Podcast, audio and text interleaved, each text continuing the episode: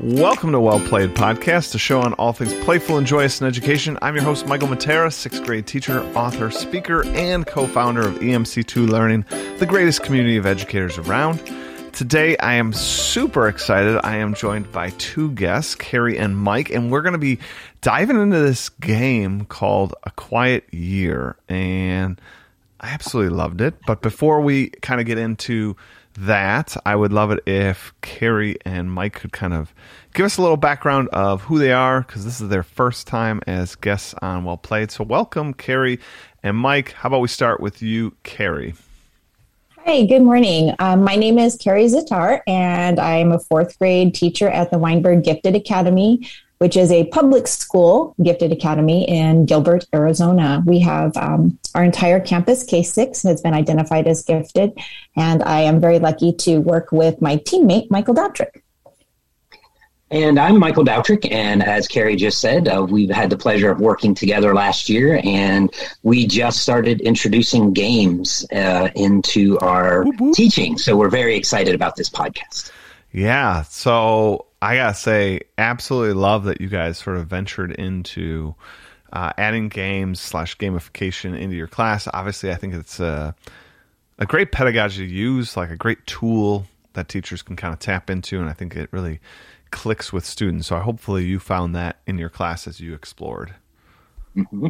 For sure. Uh, and this game, A Quiet Year, uh, whoo, I like gotta tell you, I am just like super jazzed. I played this uh, for the first time like just pre-COVID, and then I twice over COVID, like over Zoom or whatever.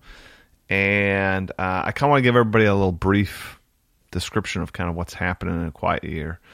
Uh, so, Quiet Year is a, um, I guess, like role playing game that's like there's kind of a giant asterisk there, but uh, yeah, so the idea is together, collectively, like if we were playing, if the three of us were playing on this podcast, Michael Carrie and I would not actually be a character themselves, and that's kind of the like mind blowing thing.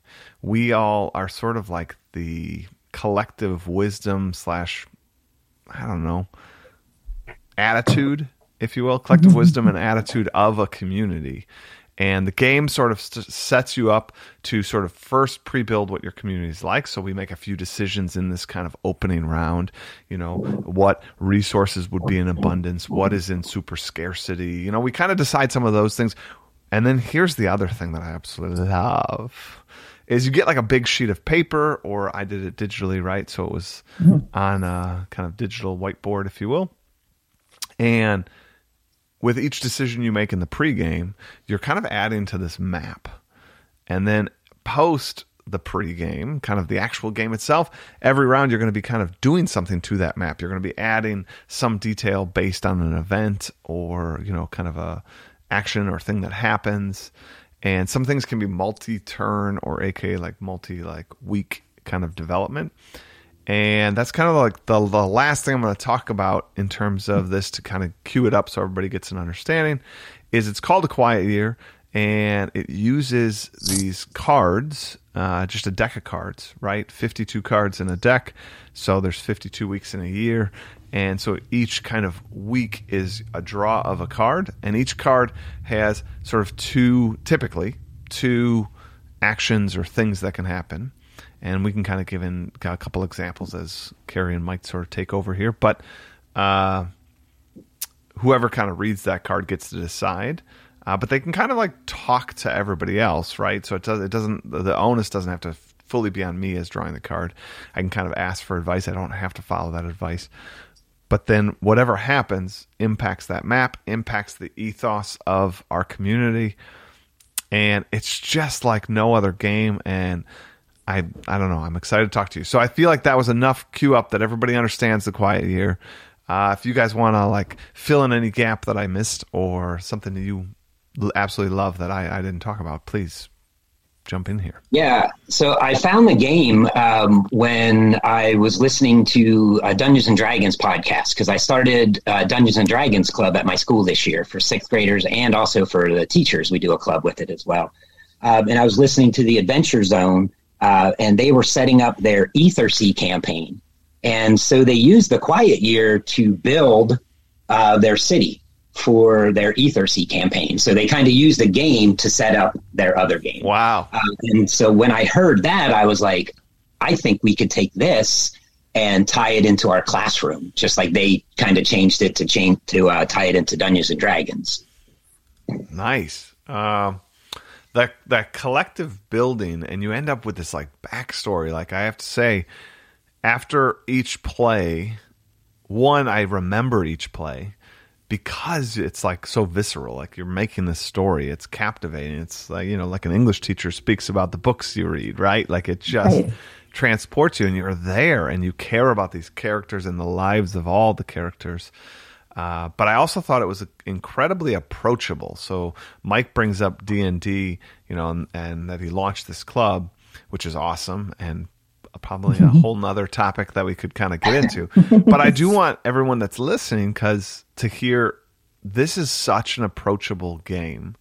Uh, I had never done D and D. That is not a piece of the sort of games that I've played, and I don't really do many role playing games. That's not that's again another thing. This idea of like creatively generating just in our minds these ideas and kind of going through the story, not something I do. Yet I loved A Quiet Year and I could easily read through the directions and and the directions are written in a way in which you almost don't have to read it cover to cover. You can almost just like read to the table this paragraph that tells us, oh, we're going to pick a scarce resource. Okay. And that gives you some suggestions. And you as a table could kind of decide that. And then whoosh, go to the next little paragraph and literally just kind of walk through the setup and then instantly play with everybody. Um, so it's a, it's definitely approachable for definitely. Yeah. And when Mike came to me and said, "Hey, I found this. Listen to this podcast. I found this game, and um, you know, we bought the PDF of it and read through it." Then we immediately started brainstorming together. Well, how can we modify it a little bit because we work with nine and ten year olds? Um, how can we modify it and tie it into our content um, for fourth quarter? And so we figured we're going to take fourth quarter and we're just going to play it and we're going to, you know, just try it out and test it. And so um, we went through the cards and we first, each of us kind of went through the cards and decided which ones we needed to either change just a little bit or just completely not use for, you know, for our students. And then um, Mike put a lot of work into taking the cards and he put them into slide decks with links because we have, he has a homeroom and I have a homeroom. So we did this game with 50 kids, um, each in their own teams or groups of three. I, don't even remember now how many they had. There was four four in a group yep. um, between the two rooms, and we played together. Um, but I'll let Mike talk a little bit about how, like, where the thinking came and how to tie it into our content. Yeah, so you know our content in fourth grade here is is kind of all over the place. So you know we kind of start with Mesoamerica civilizations, go into Native American civilizations, uh, we do biomes, adaptation, mapping, and of course storytelling. And so as I was listening to the, them using the quiet year in that podcast, I was like, we can tie all of our curriculum in. And, you know, so as we're going through the weeks, we're just like telling the students to remember how this is going to tie in with the curriculum that we previously learned. Uh, and so we kind of used it as an end of the year um, just to tie everything up that they did in a fun, you know, like I said, a mapping and a storytelling game is kind of how I look at the quiet year. Uh, so true. So I'm curious, can you? I mean, every teacher gets that you had to make a few adjustments to the to the cards, and again, you just use a 52 card deck, mm. um, and then there's, at least in the digital version, there's just a PDF that you kind of look up what mm-hmm. what is the Ace of Hearts right. do. But we all get as teachers you know, adjusting, modifying. But I am curious, kind of your overall structure, because in the in the regular game, it would truly be Carrie, Mike, and I. That's it. You know, mm-hmm. maybe maybe two other people, maybe three other people. Like so, I don't know. At most, like six, I would think. And you'd kind of be around the table. You'd have like a big butcher sheet of paper, kind of on the table, and just be talking and discussing and building. So, I'm curious. How did you sort of logistically make this work for the classroom? Well, so you know, like I said, we we broke our two classes up into into groups of four, and we kind of intermixed them so that they had uh, some different people to work with. Uh, we kind of had to give them a little more leeway than we would have like at the beginning of the year, um, just having faith in them that they were going to follow along and, and actually do what they were supposed to do. I mean, with only two teachers and 50 kids, we're of course walking around and listening to bits and parts of what they're doing. Um, so but I, we just kind of had to go I'm, ahead. I'm going to stop you there because I just I think you're jumping a little bit. Like the question okay. I immediately have here. so you got 50 kids, right? Mm-hmm. In groups of like four or five. Is all tables experiencing so, their own quiet year? Yes, yes. each that's each table. The, that's so the key. You got so like, we rolled it out with a little iMovie trailer, and then we presented this this legend to the kids, which kind of set this the story. And so for us, it. instead of it being a, a it, it's less apocalyptic, and it's not like there's a uh, another civilization that's coming in. The, what we told them was that the elders have read the signs and that this um, Mother Nature is going to let loose her rampage because we also do natural disasters. So their goal as a so they each the um, elders ask for each of the civilizations to come to send a representative to come together. So their group is representing each all these other little civilizations and to form one because what they have to do is they have to come together as a community and build a sustainable community that's going to survive the coming wrath of Mother Nature. So each group is their own community. And as they work through the cards there so it, it's it's as if there's we had 16 there's eight there were about 16 groups. It's like 16 different groups with 16 different maps and 16 different stories. So they're what the kids were working on at their groups was into like for their own group. Got it. So that, that, was that, that answer that question? 100% so i just want to okay. make sure as teachers are you know, thinking through like I want to do this. I have 25 kids. I have 16 kids. Right. I have 50 kids. I have 100 kids. I just wanted to see like are they all playing on the same map or okay. No. So okay, we got this yes. that they're all on their own map. Now, my next sort of question to the two of you is kind of the logistics. Uh, did every table then have their own, you know, quote unquote like event deck or did you just kind of announce like this round this is the event and all so, 16 tables?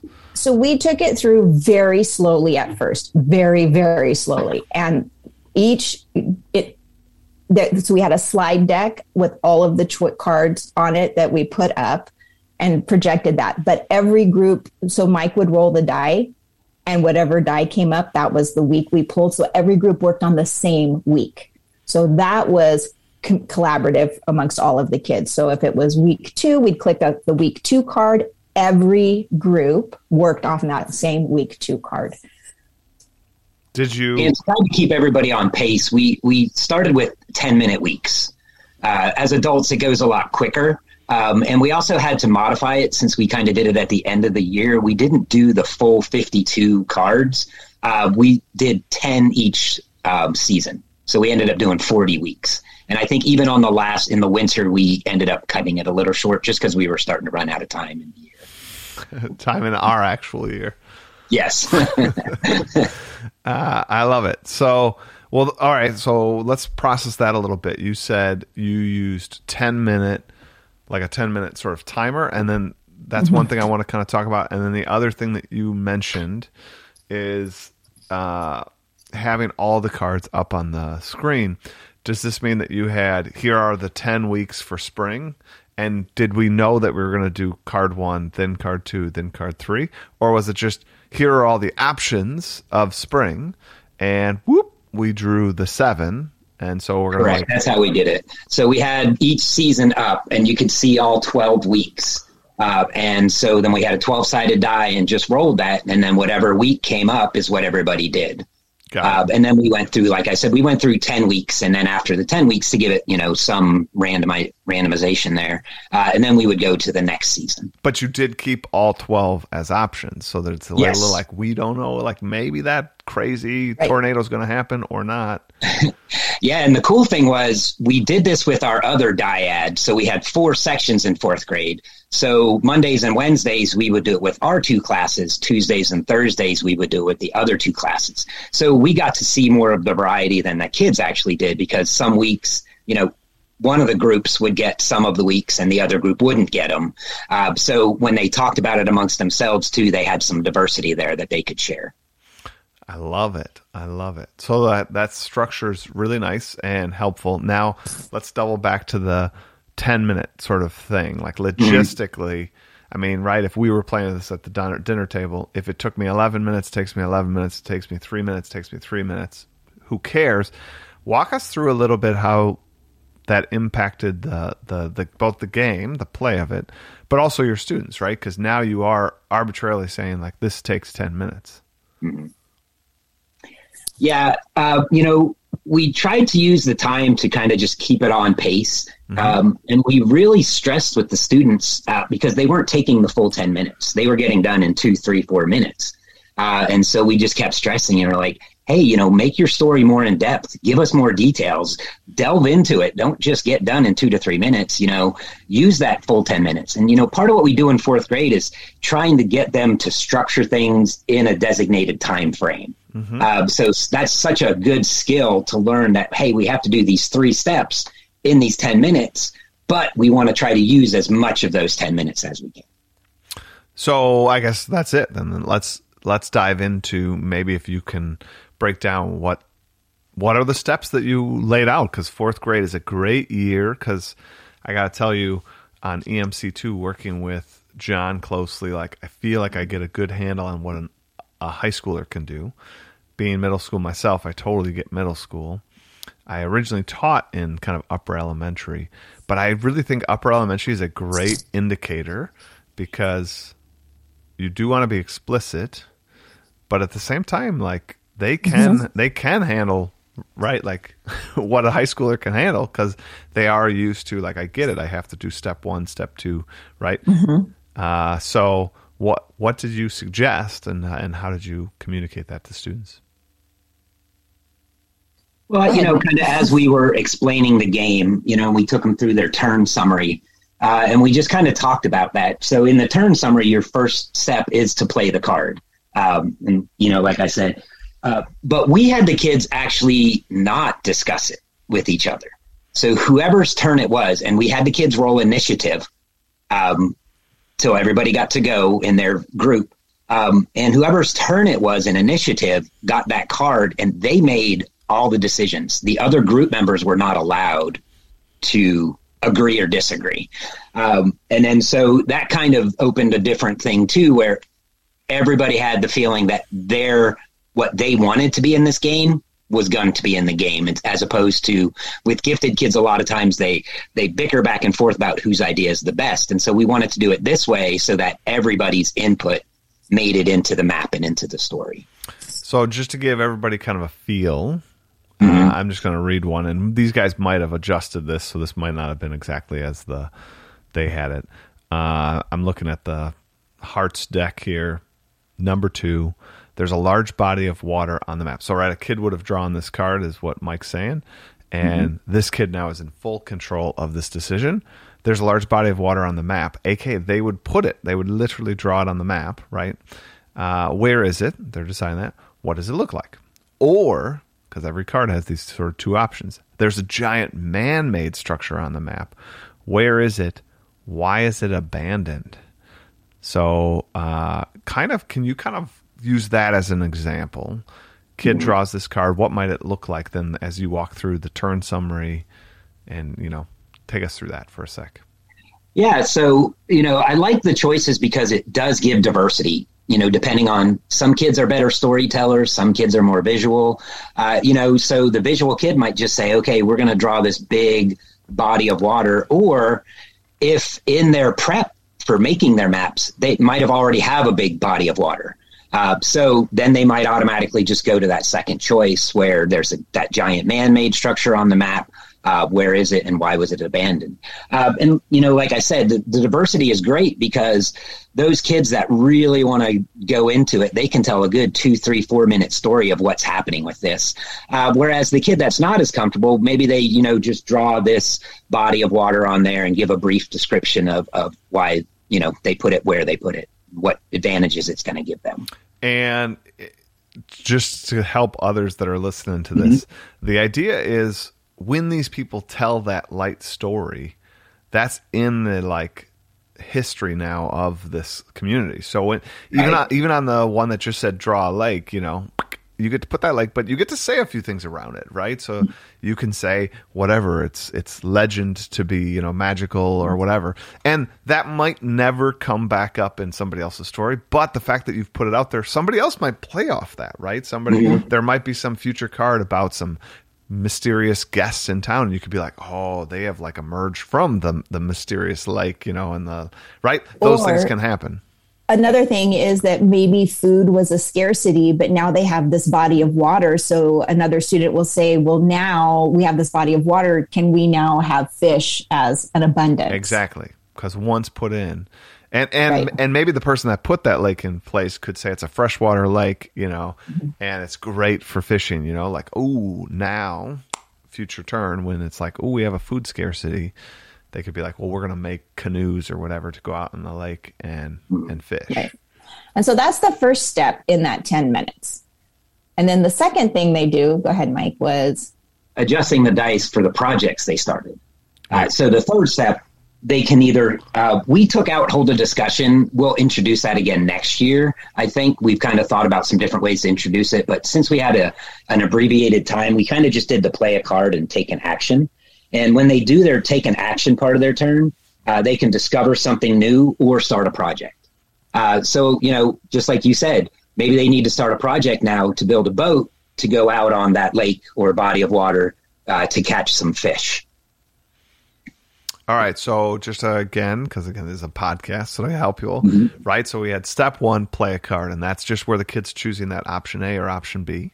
Mm-hmm. Uh, just to die. Mike sort of said that, like you guys understand it. I understand. It. I love it. I love this aspect of the game. Time is a huge element in this game. So when you create a large project, like let's say we decided to build a spaceship. I mean, again, there's the sky's the limit in terms of what's happening in this game. So in their guys where it's more realistic civilization building maybe they are going to build a giant dike to like ward off kind of floods. But like clearly you don't just say we built a dike and then draw it on the map mm and it's like done we made this huge project. You have to say like ah this is a big project. And at least in the regular game and maybe mike and and carrie can kind of discuss how that worked in the class you have to kind of decide how big you think that project is and you put a six sided die down on that project, literally on the map. And then, so when it says adjust dice as your turn, every dice that's on that map, you kind of click down one. And that's when the project then is finished, when it finally clicks from one to zero, right? Uh, right. Which is a neat, I think, aspect. Did so on that point before we move on to take an action did you have it where they discussed like ooh you you said you mm-hmm. want to build a dike, like that's huge. That's you know. But if somebody else says we just want to build a little like lookout tower, maybe that's maybe that's like a one day thing. Yeah, well, we did have them when it was whoever's turn. They had full autonomy to to do what they wanted to do, and we you know we really stress. Remember what our goal is to make a civilization that's going to be sustainable and survive whatever natural disaster is going to come.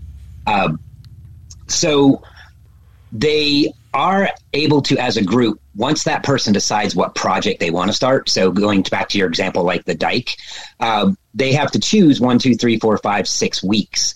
But they also understand that some projects, realistically, six weeks isn't enough time. Uh, so they have to finish that project in stages. So for the dike, maybe the first, uh, just building the basic structure would take six weeks. Uh, and then we'd have to start the second part of the project where they'd uh, do the concrete or, or something else like that. Um, and then that might take an additional three weeks. So the project might take nine weeks, but we can only use a six sided die. So they just have to break it down into stages to do that. Did you find that your kids were realistic with that? Or were some like cheat the system and say, like, I think an entire dike project is a two week project? The vast majority of them were realistic and that you know like i said there was a few things that as we kept going through we would really stress use your time make sure it's realistic you know Sure. have fun with the game but make sure that this is something that could have happened for real So I love that aspect of the game. Uh, now, if we can kind of turn to the third and final stage, which you also already hit upon, but I, I want to slow it down. People who haven't played this game, it's Right. not in their heads. So the third is take an action. And remember, listeners, this is the same student. So the student has picked the make a lake or the abandoned thing, then adjusted the project dice that are out there. If any project went from that one to the zero, uh, it's now online. It's there. I would imagine this kid is then, I mean, not playing that up, but definitely pointing out like, "Ooh, the Dyke project finished phase one." You know, right Uh, and who it's actually whoever started that project gets to explain how the project went so when it ends and some of the kids were really good about this some of the projects ended and it ended in failure on their own nice. like it wasn't hard that said a project had to end in failure. Sometimes the kids would actually be truly realistic and say you know what? It, it didn't work. Uh, we had to start it all over again. So they'd have to restart that same project. Would they just click the dice back to like three turns, or would they on a future turn as one of the things that they talk about? The, the couple times that I noticed it, they didn't do it right away. They kind of waited another turn or two. They started a different project and then came back to that project at a later time. All right, so that's the adjust the die sort of like, mm-hmm. and that's a good thing to note that whoever laid that project down, kind of, it's a pass the mic moment a little bit. Right. and which makes interaction a little better mm-hmm. and for the classroom that's huge then we have this take an action and uh, our, there's sort of three options there under in the traditional game mike pointed out that they've already sort of removed the middle one but there's discover something new so let's i'm going to read all three but then we're going to slowly kind of go through them all right so there's discover something new hold a discussion i believe that's the one you guys skipped and then start a project. So, okay, if we can go back to the discover something new, what does that mean? The kid drew the lake, kid adjusted the dice. Now, what does it mean? Discover something new. Yeah, so they can pretty much discover the world's their oyster right now. Uh, you know, they can go up to their map and say, We were exploring and we found a couple cave entrances. Um, they can't do anything with it, but they just found it. Um, And then or literally, and then literally draw it or adjust. and the they map. draw it on the map. Right. Yep. And then they have to draw. it. And the the whole point of the mapping on it too is that it's just a map without writing on it. There shouldn't be words and descriptions written all over it. They have a key for that. So that was kind of challenging for some of the students as well to to just have a visual representation and have to look somewhere else for what it was down the road when they couldn't quite remember. I love it. So this discovery is is the biggest probably change agent to the map. Mm-hmm. I mean, mm, some of the cards too, but the, the definitely like this is a huge change agent. Um, And this is where their stories really started to develop and started to connect to things. And so that was very exciting to hear as we walked around to like, well, what did you discover? And So they could Um, you allowed them to insert, which I think the game does too. Like more details. It's not just we discovered I don't know, whatever, a new river around the mountain.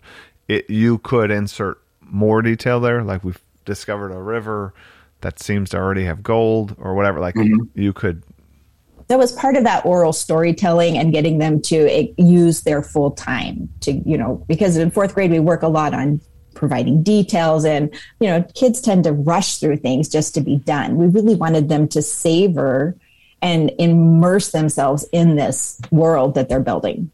I love it. Uh, all right, so discover something new. Awesome. Hold a discussion. This is the one that you guys skipped this year. Yeah, we skipped it this year, but I think next year we'll kind of bring it back for those times when there are students in a group that disagree with a project. We haven't, we didn't really build in how to deal with that last year, just because it was such a short amount of time that we tried to fill it in. Uh, but I, I, we want to bring that back next year so they can have good, meaty discussions about why some people want things and some people don't want things. So we want to be able to open that communication and you know argumentative discussions. Are you comfortable in this because you didn't run it? I mean, do you have that in your head, like just for this podcast? Like, what does it mean to hold a discussion? Yeah, I, I above thinking about it right now, I, I haven't done anything. You know, it really depends, and you as a teacher know you have different groups every year, and I don't necessarily know if our groups from last year would have been able to have um, fully engaged discussions that wouldn't turn into just straight out arguments. So we that was part of the reason we kind of backed that off this year as well, especially with the first full year back from COVID. Um, you know, so we chose to focus on other things instead. I like um, I like that you're kind of proof that the game still sort of works and is enjoyable, minusing that. Um, I brought up the directions here. I got to hold a discussion. Uh, it's pretty short directions here. Mm-hmm.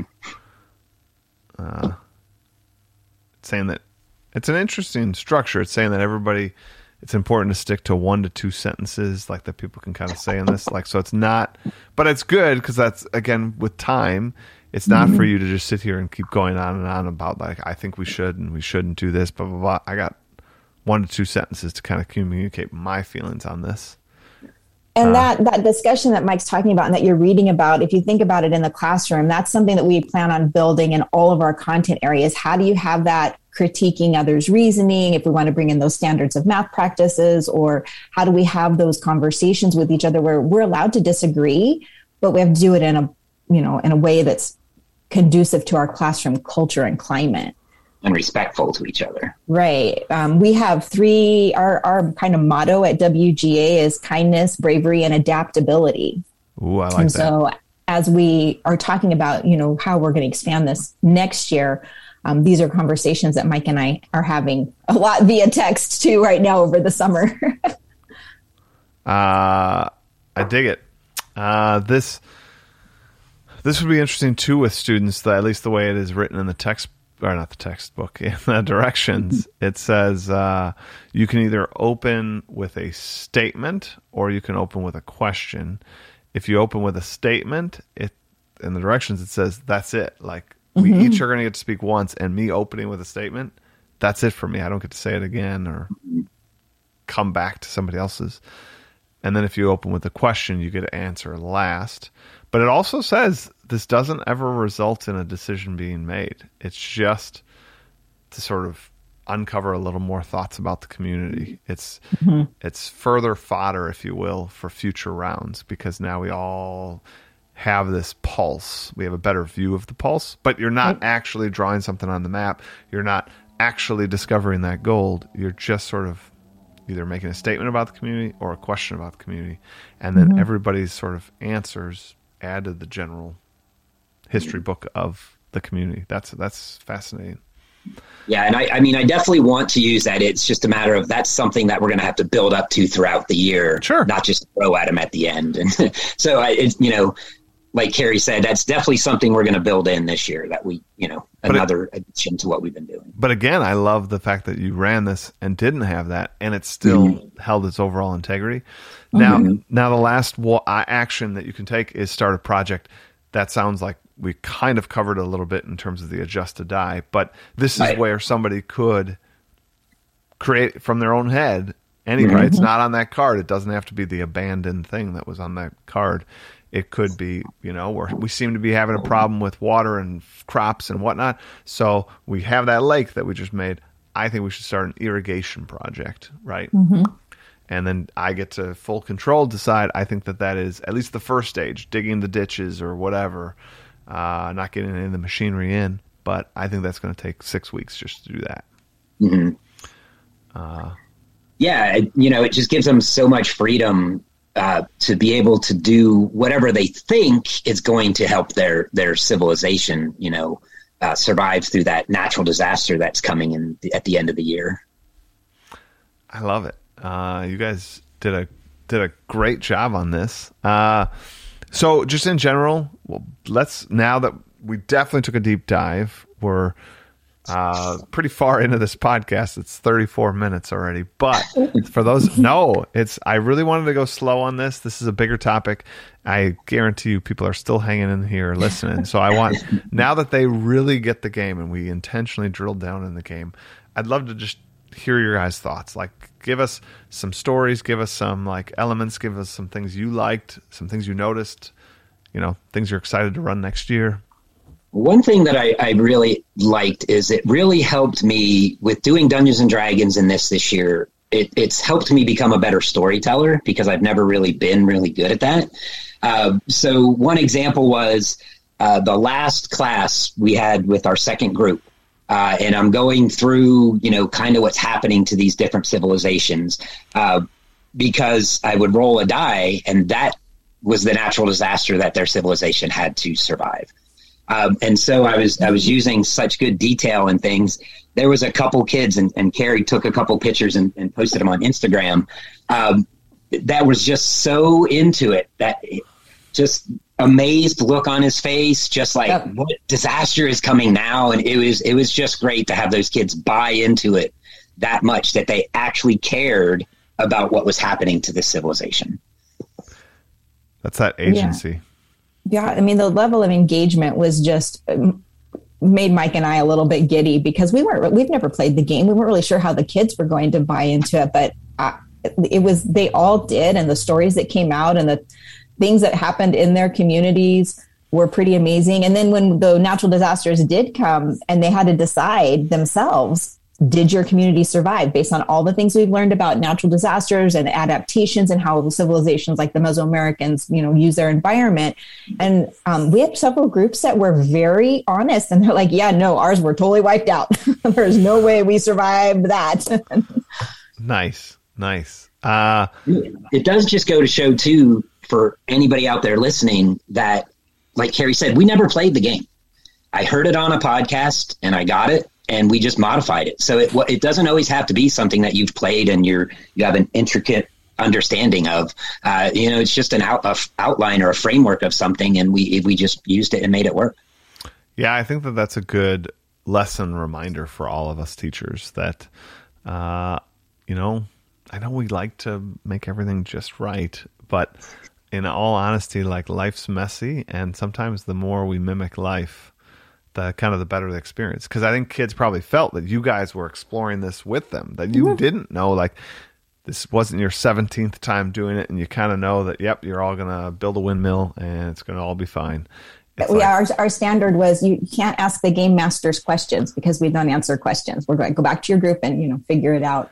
Um, and as as we adapted as we went, like the gameplay got faster. We went from ten minute weeks to like six minute weeks, seven minute weeks, so we could get more weeks done. So we just, like Mike said, we just adapted as we played, and sure. we it, and and the kids rolled with it and they loved it. I love it. And we also had them.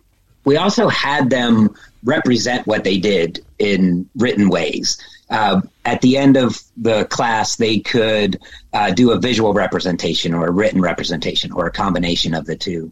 Uh, and next year, we're going to do that same thing, but instead of doing it for just a couple of the weeks, uh, at the end of each season, they're going to have like a big project to do, whether they're going to do a podcast, an interview, a video, a newscast, or something like that, so they can share with everybody what's happening in their civilization right now.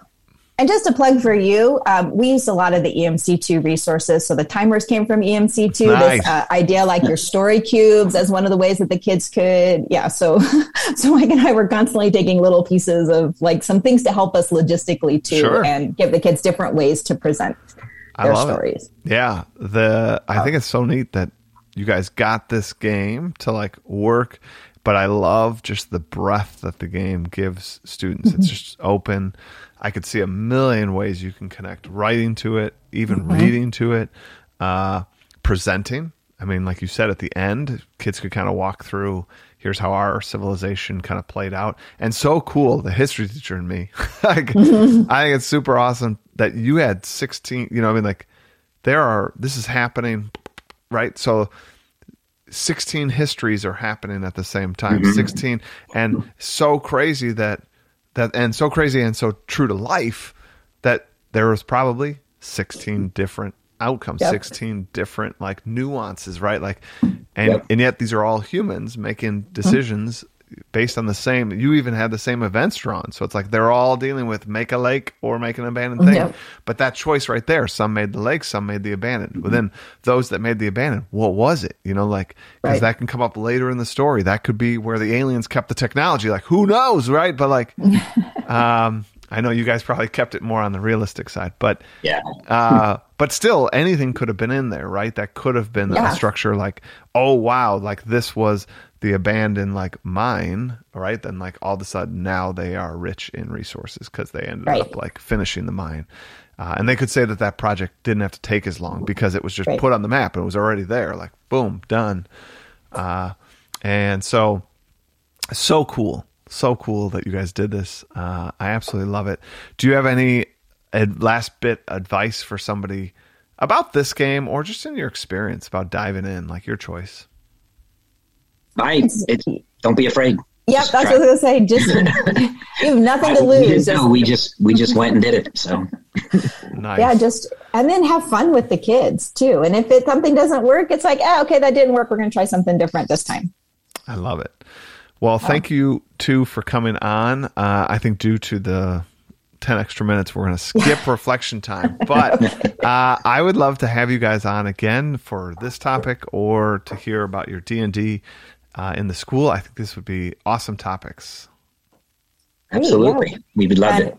and we're building a for next year. We're building a, a year long game with all. We're going to have all four classes in, so that'll be fun to talk about as we implement Ooh, that. Because again, we don't know. We, like we listen to your podcast and we follow people on Twitter and we've read your books, and so we're just going to kind of definitely back to our thing. We're throw. We're just going to jump in and try it and kind of build it as we go. awesome sauce i absolutely love it guys uh, thank you both for coming on i really appreciate it Well, thank you. Thank you. Uh, everybody else, thanks so much for listening to Well Played Podcast. Stay connected, share your ideas. Again, use the hashtag Well Played Podcast. Tag me at Mr. Matera. And I hope to see you over on EMC2. Check that out too. Use that hashtag EMC2 Learning. All right, everybody, have a great day and play on.